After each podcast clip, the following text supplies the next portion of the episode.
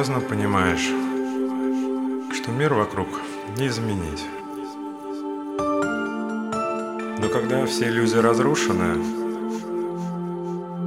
можно начать строить одну, ту самую великую иллюзию. Можно создать свой собственный мир. Мир того, чего не может быть.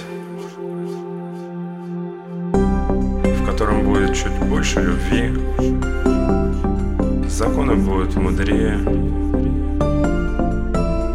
а люди немного добрее, свободнее и счастливее. Возможно, в этом мире тоже не будет совершенства.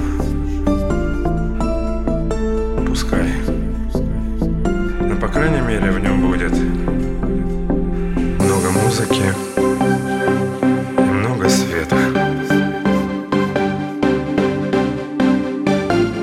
Республика Казантип. Мир, которого не могло быть.